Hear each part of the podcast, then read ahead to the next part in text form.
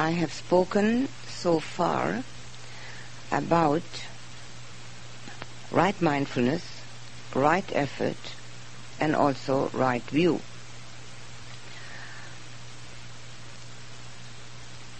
Right view is always concerned with gaining insight, and I'll address that some more tomorrow. Right now, I'll talk about right concentration. All of the teaching of the Buddha is divided into three parts.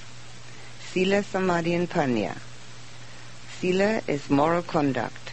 Samadhi is concentration. And Panna is wisdom. And the Noble Eightfold Path is also divided into three parts. Right effort, right mindfulness, and right concentration are the Samadhi part, the concentration part. Without effort, there's no mindfulness. Without mindfulness, there's no concentration. They are also cause and effect. The teaching of the Buddha is also sometimes called cause and effect.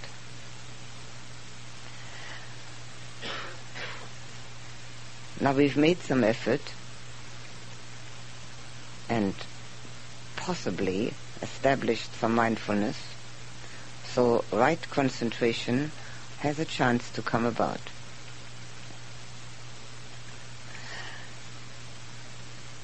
One of the common aspects of humanity is the fact that everybody has a yearning inside, a yearning for something more and better. Some people don't know they have it. Most people do know that they have that yearning. Most people don't know what to do with it. Because all that's apparent around us are the worldly aspects. So one gets the mistaken idea that we can find that what we're looking for within the world. Sailing around the globe, finding the right people, or whatever else we have in mind. And we certainly use a lot of time and energy to satisfy the yearning. And it is never fulfilled on the worldly level. So then, maybe we come to meditation. Maybe that's going to fulfill our yearning. We still don't know exactly what we're yearning for. There's a longing inside, a longing for fulfillment, a longing for something other than what we've had so far. But what is that other? When we come to meditation, one of two things happens far too frequently. Either we get frustrated or we start daydreaming. The mind just cuts off. It doesn't know anymore what's going on. The latter feels quite pleasant. At least there's no unpleasantness. So if we do that, we have absolutely no cause to get out of it. And if somebody should wake us up by saying some things which we need to do, we might even resent that. It's a nice dream induced through sitting still, being quiet, and not paying attention. The first one feels very unpleasant. Being frustrated doesn't feel pleasant at all. And so one quits. And then it says at the bottom of the sheet, I've been meditating for 20 years, off and on. And then when you ask about it, they're told more off than on. It's very common. It's a totally natural result. Both are, of course, totally unsatisfactory. And yet, the person on either way, the pleasant one or the unpleasant one, the dreaming one or the frustrated one, might continue because they've tried too many other things already. And also, they might have heard somewhere that the Buddha promised that there is a way out of all dukkha. Well, they probably don't believe it yet because they still have their own dukkha, the promise itself is enticing. Hardly anybody else has promised such a thing. So it's enticing. Some people actually continue with their meditation even though it doesn't become very concentrated because they have the self-discipline to do it and recognize it as a training for the mind. Those are the lucky ones. Lucky is hardly the right expression. A karmic resultance of right effort. The Buddha not only promised the end of all dukkha through nibbana, but he showed the pathway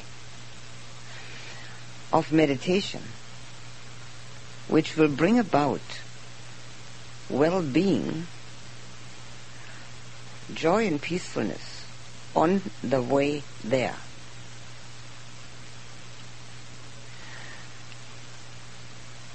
The Buddha talked about sense pleasures being gross and one should recognize them for what they are. They are distracting and they are very often taking us off the path. And he said about right concentration in the Middle Length Sayings, this is a pleasure I will allow myself. Right concentration means the meditative absorptions. Whether one has heard anything contrary or not, it still means that. Nothing else. Samma Samadhi are the jhanas. The Buddha himself practiced them and taught them. And they can be found in his discourses. The jhanas are four of the seven factors of enlightenment. They are the pathway which the human mind naturally takes if it gets trained and we discipline ourselves. Self-discipline is highly unpopular. It's another one of those things that is so unpopular. Again, you will have to check whether the things which are popular have brought you real happiness. And you might take a little while, take a little time over that, because there's a lot of stuff popular. So one has to check it out. Am I really and truly happy? What do I want from this meditation? Just a little addition to all that stuff that's popular? Or do I really want an inner resurrection? One needs to inquire for oneself. Nobody can tell another. The Buddha called himself the shower of the way. This is all I'm trying to do show you the way of the Buddha. We all have to travel it ourselves. When we have enough self-discipline to sit, then have the ability to let go of the thinking, to let go of the self-assertion which is the cause for our thinking. There's no other cause except self-assertion. When we can let go of that, we will have an opportunity to gain access to different levels of consciousness, which are the meditative absorptions. The meditative absorptions are not the goal, they're the means. They're the pathway. Just like mindfulness, just like right effort, just like right view. There's no point at all in picking out one or two aspects of the teaching and saying, that's it, I'm going to do that one. The rest is all unnecessary. There is the Noble Eightfold Path, which has eight steps. And obviously, all eight steps need to be taken. Right view means insight, which we get through contemplation, which we get to a better understanding of ourselves. But we'll never really make the concerted effort for right view. If we haven't got a foundation to build on within ourselves, which is smooth and harmonious, which is constructive and supportive and elevating.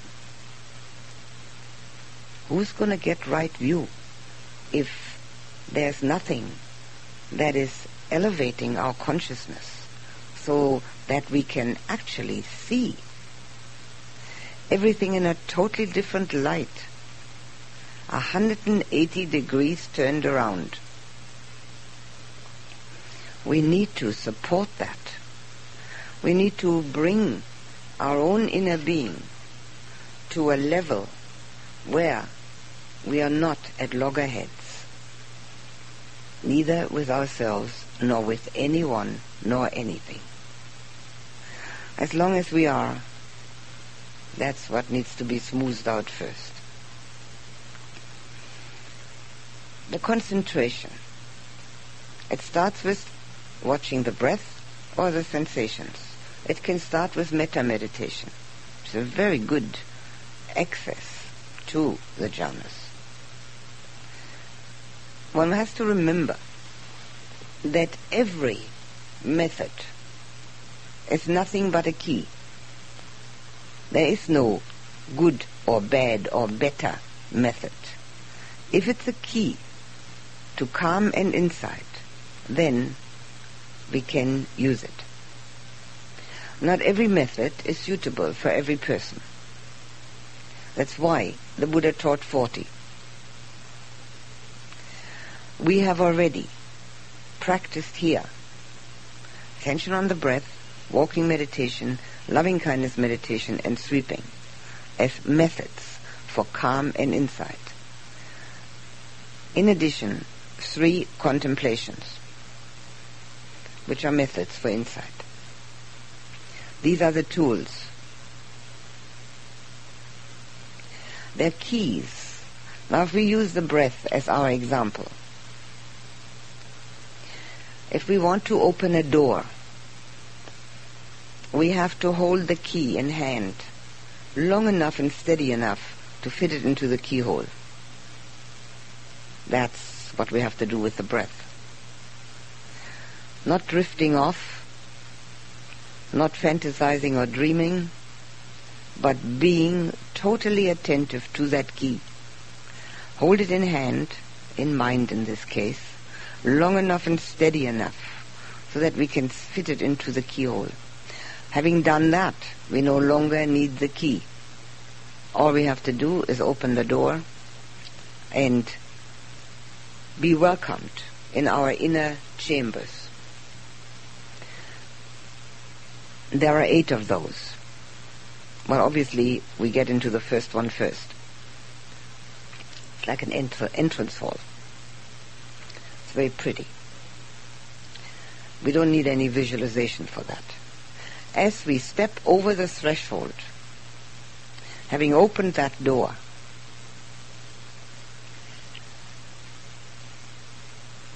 our whole body sensation changes. The heaviness and the boundaries of the body disappear. Now the delightful sensation which I've already mentioned in answer to some question, the delightful sensation can be of many different kinds. There are 17 mentioned in the scripture, in the commentary. Lightness, warmth, floating, tingling,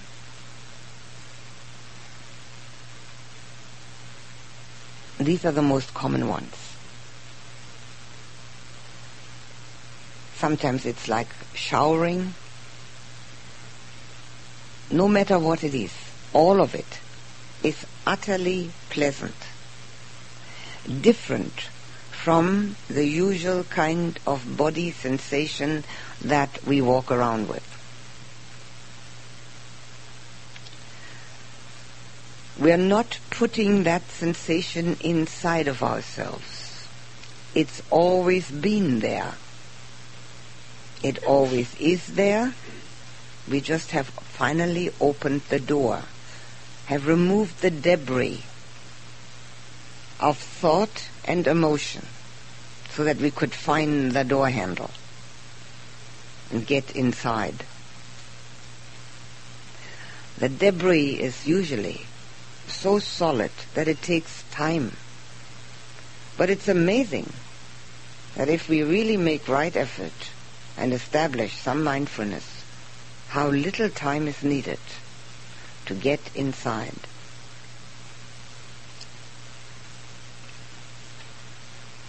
The pleasure that arises because of this totally different sensation is always within us. And once we become really practiced at right concentration, we can enter into that feeling any time at all even while talking. No problem. For those who haven't had that experience yet, to enter into that first inner chamber, that seems somewhat like miracle or magical or magic, but it's totally natural. This is a natural way for the mind to go that inner yearning gets an answer when we actually touch upon those different levels of consciousness. The inner yearning is one for harmony and peace, for lack and loss of all difficulties. Obviously, we're not going to lose them all through the meditation, but we get a taste of what it's like. This very first step is called piti, P-I-T-I. Translated as delight, sometimes translated as rapture or bliss, which is a, very strong words and not quite descriptive enough because it doesn't have to be quite that strong. It's utterly pleasant. It's also translated as interest because when we finally get in there, we don't feel frustrated anymore. If we've tried long enough to meditate, the mind says, well, finally, something. so the frustration disappears. There's no guarantee that the daydreaming will disappear. That depends on one's self-discipline but it has a much better chance of disappearing. That drowsy mind that doesn't know what's going on gets interested to find out how this, what that feels like, and becomes a little bit awake. to be awake is an absolute necessity in order to go on a spiritual path. This kind of mind that doesn't have any connection is a mind which is also indifferent. And then love and compassion are very difficult. It all works together. We've got to be awake and aware. So we, when the interest arises, the frustration of course goes, but the daydreaming, the drowsiness of the mind gets better. No guarantee that it goes, depends how deeply rooted it is. If we once practiced that for years on end, very difficult to get out of it. Nobody told one about it. It's uh, if one's just only fallen into it lately, one gets out of it immediately. This delightful sensation, piti, which arises, needs of course to be kept within the concentration for a solid chunk of time. 10 or 15 minutes is a solid enough chunk of time. It has the quality of counteracting ill will within us. Ill will is our second hindrance, and it's just another word for anger, hate, dislike, resentment, rejection, to be non-forgiving, in other words, to be hateful, to have enmity, hurtfulness.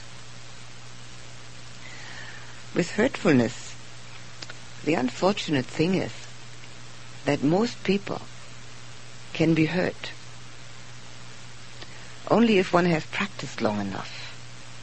One can't be hurt. But most people haven't. And hurting someone else makes very bad karma. Even the intention, even if the other person isn't hurt, makes very bad karma. We should be very careful with that. And the more bad karma we make, the less we can meditate. These are all karmic resultants. Obviously, everyone who comes to a meditation course such as this has made more good karma than bad. Otherwise they wouldn't be here. But if they can't remember what was said, then the good karma wasn't all that good.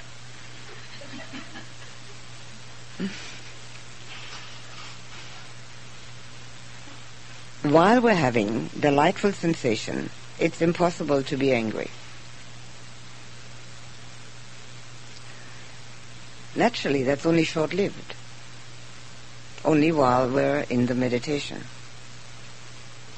But this delight has a residual effect if we have established it and stabilized it to the point where we know that we can always return to it. Once we know, we can always return to it. There's an inner smoothness and harmony there's a feeling of being protected. Doesn't mean that we'll never, at that stage, have any irritation or anger. For that, we need far more insight. But the residual effect that this delightful sensation creates is the fact that during our daily confrontations,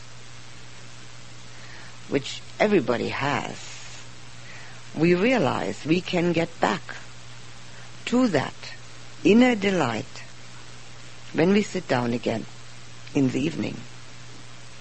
So that all the things that carry a sting are not quite as important anymore as they used to be.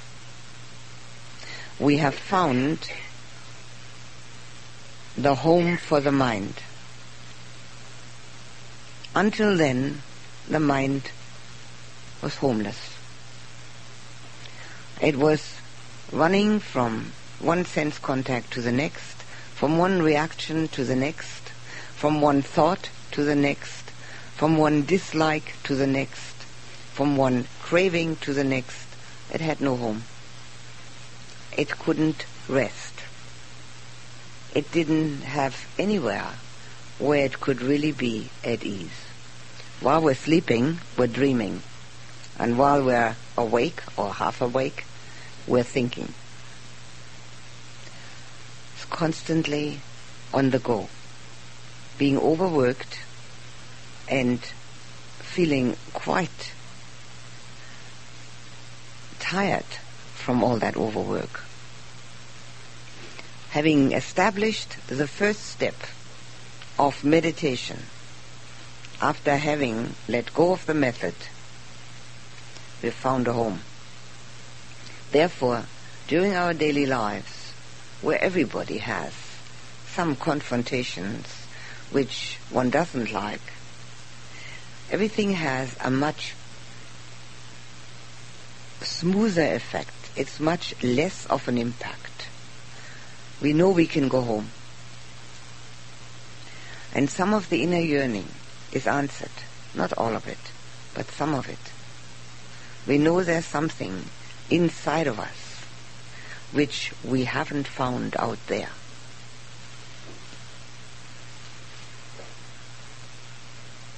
When we're able to stay on this sensation, when it happens for the first time, most people start thinking immediately. The mind says, oh, that's nice. I'd like to have that again. And of course it's gone. Second time might be easier. The mind will have to stay on it and be the experiencer, not the observer. Be in it. The Buddha compared it to the leaves of a lotus which are totally immersed in the water.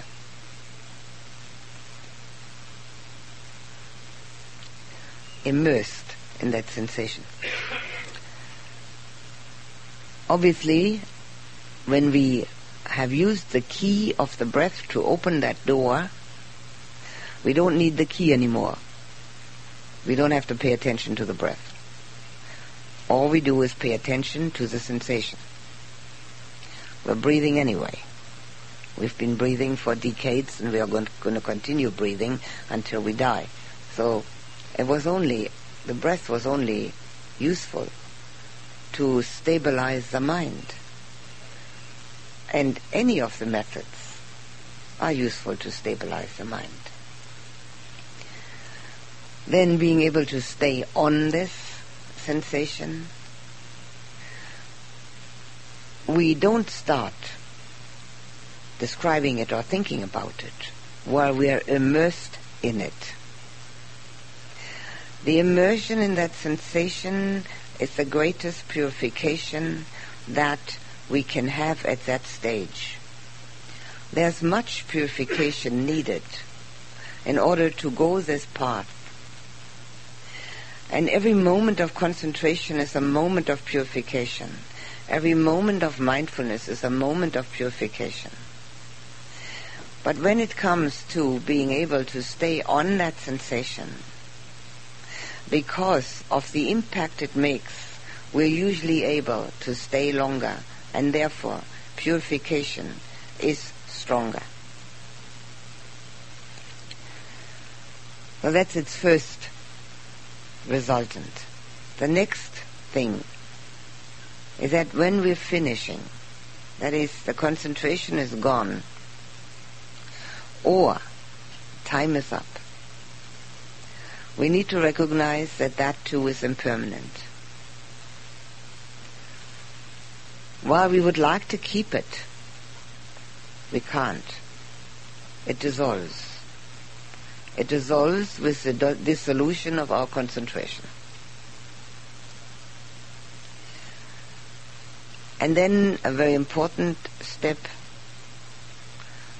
to recapitulate how one has actually reached that point. Now this is a step that should be taken after every meditation which has the feeling about it that it was good or better than usual. Always at the end recapitulate all the steps that you've taken and having t- recapitulated you try and take the same steps again. Meditation is not potluck. It's science of mind. It's therefore always repeatable and accessible to everyone and totally explainable. If somebody says, I've had this experience but I can't explain it, we can forget about it. Science of mind is explainable. The Buddha gave the explanations. We can, through our own experience, also understand it. So recapitulation, first thing, impermanence, second, recapitulation. And the third step is, what am I learning? The meditative absorptions are a means, a means to calm and soothe the mind to give it a different level on which it can operate, but it's also a means for insight. If we don't use the jhanas for insight, we're missing their best part. Because the mind, while in the sensation, is absolutely quiet and delighted and at ease and harmonious and doesn't have any problems or worries, inside's much easier. Now obviously in the beginning, when one first starts doing that, the mind falls off the sensation. The uh, thoughts do enter. Sounds are heard and uh, reacted to. But all that smoothes out with time. But one needs patience and perseverance. Two wonderful qualities that are possible for human beings. And without them, meditation will never happen. Guaranteed. Never. Patience and perseverance. Without those two, it just doesn't work. And if one doesn't have patience with oneself, one doesn't have much love for oneself. And if one doesn't have perseverance, one hasn't got any self-discipline. It's as simple as that. And most people suffer from both. Human nature. The overcoming of human nature is the goal of the path. And on the way, we have to overcome this and that. Little bit here, little bit there. And one feels extremely gratified if one has overcome one's own instincts and impulses. Not all of them, all at once, one of them, and then another.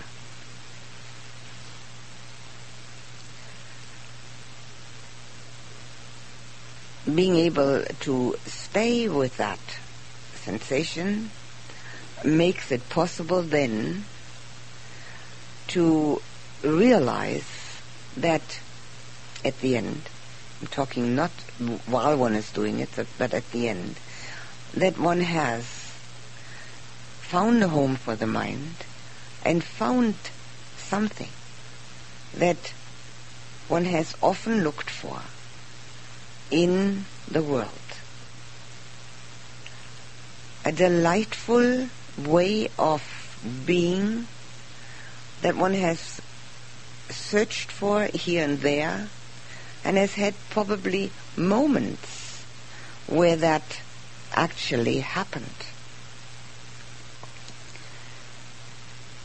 Sometimes one can see a beautiful sunset or hear absolutely delightful music or fall in love or be immersed in the ocean. And for one moment or several moments, one feels transported. And one obviously thinks it's due to the sunset, or to the person one has fallen in love with, or to the ocean. And so one wants to hang on to that. It's not at all due to that. It's due to having lost self-assertion at that moment and being totally embedded in the experience. That's what that whole thing comes to. So we don't have to look for the wonderful sunset, although if it comes we should definitely enjoy it. And we don't have to look for falling in love with someone who's either identical or totally different from the last one, or to immerse ourselves in the ocean, all we have to look for is to lose our self-assertion and be totally immersed in the meditative process which takes us to that delight, which is transporting. And at that time, there's no thought, I am experiencing something really nice, because that thought finishes it, of course. So what we're learning as a third step after the meditation is over, first impermanence, then recap, and the third step, that we can have what we've been looking for in the world within us and can be totally independent of outer circumstances. We're not independent of our own concentration, but we're independent of what goes on around us. Independent of other people, independent of their goodwill or their ill will, independent of what we see or hear, and we know that all we've ever looked for we carry within.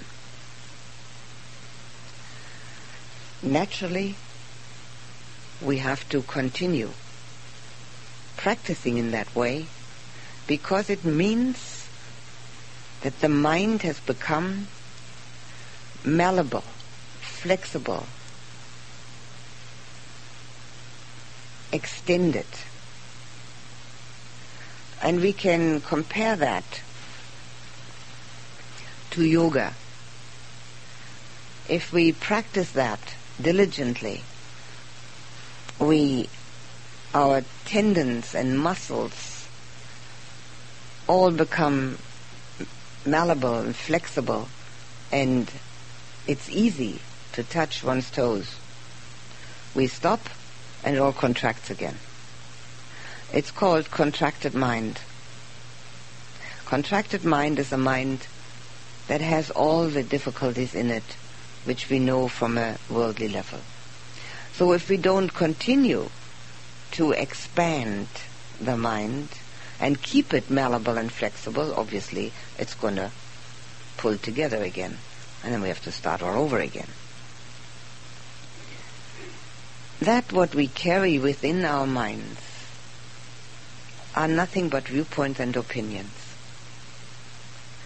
The Buddha gave a discourse, the Brahmajala Sutta, out of the Digha Nikaya, the long discourses. And in it, he delineates 62 views that humans have. And they're sort of like headings for all of our views. And each one of them is wrong. We can't have right view until we've let go of the illusion that we are a separate individual. Until we let go of duality, we cannot possibly have right view. So, having all these views and opinions, all produced by the stuff we hear somebody told us, who sounded knowledgeable.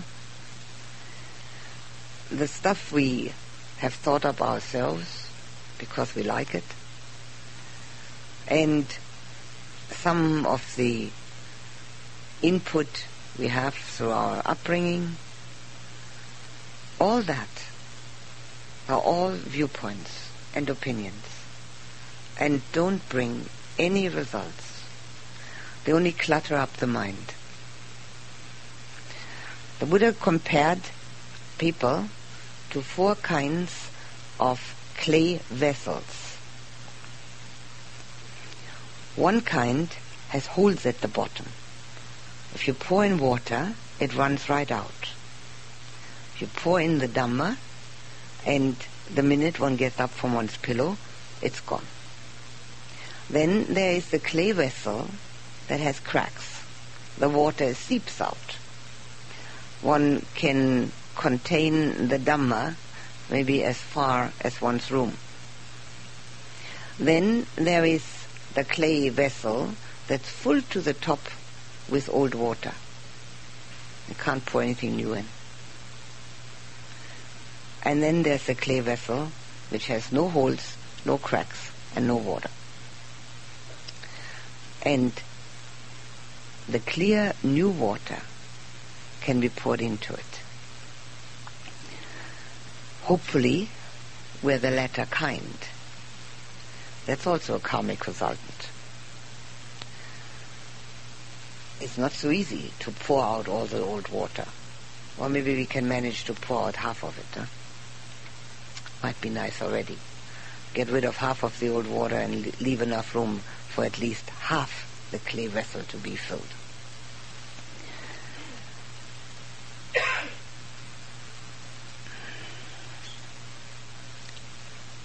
if one gets near to being concentrated, the breath becomes very fine.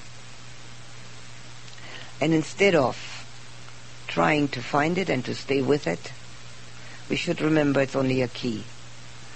And we should try and see whether we have at that time already access to delightful sensation. If we do, we let go of the breath and use that as our meditation subject.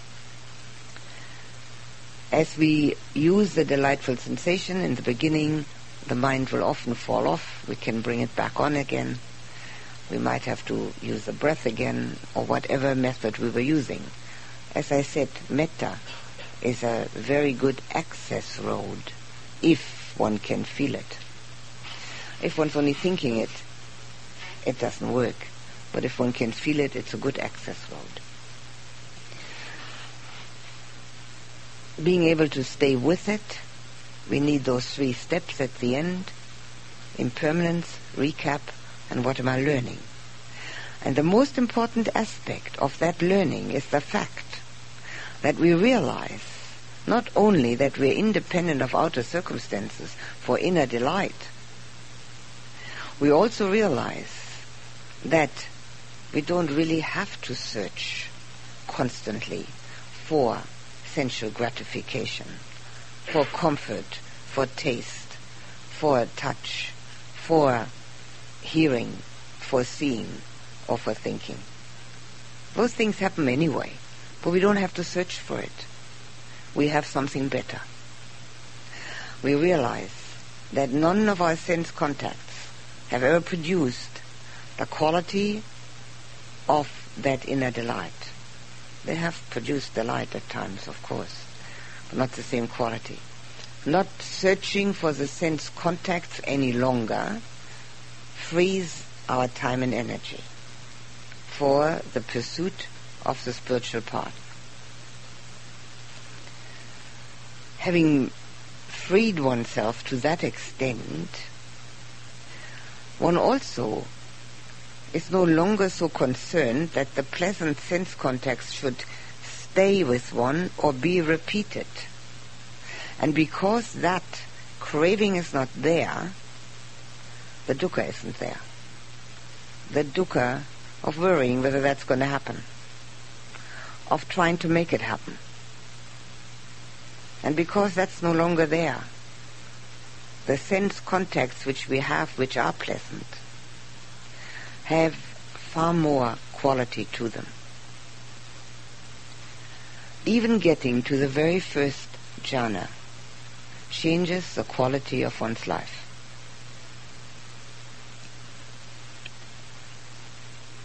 As we, I said last night, it is possible to gain enlightenment without the jhana steps.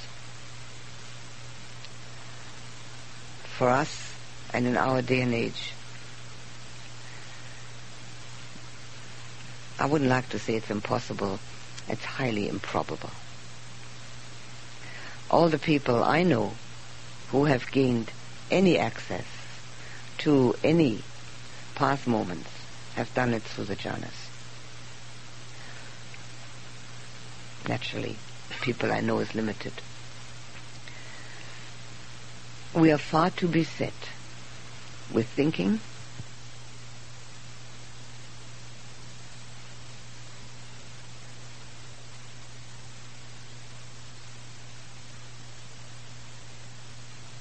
that we could actually let go of the belief system and the views we have which show us reality in a totally distorted way. But experiencing something quite different and elevating, inspiring within oneself makes all the difference.